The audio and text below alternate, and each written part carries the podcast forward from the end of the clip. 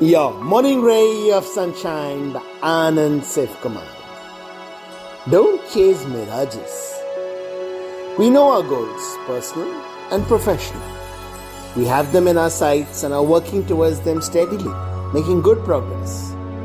And then one day something catches our eye, holds out a promise greater than we have ever dreamed of. Seems so alluring and tempting, too good to be true. That's it.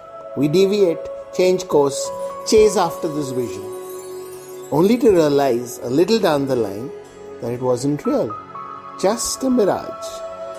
Only trouble is, now we've wandered very far from our original path. Our goals are in jeopardy. Why do we do this? Why do we get swayed by something that seems too fantastic to actually be real? A good part of it is ego, because we get such a kick by the delusion that something we presume was out of our reach is within our grasp. The lesson is simple. The issue is not with reaching for something extraordinary, it is with assuming it will just fall into our lap. Everything in life has to be worked for. There is always rigor and a journey. Shortcuts lead nowhere. Aim for the stars, but be willing to do what it takes to get there.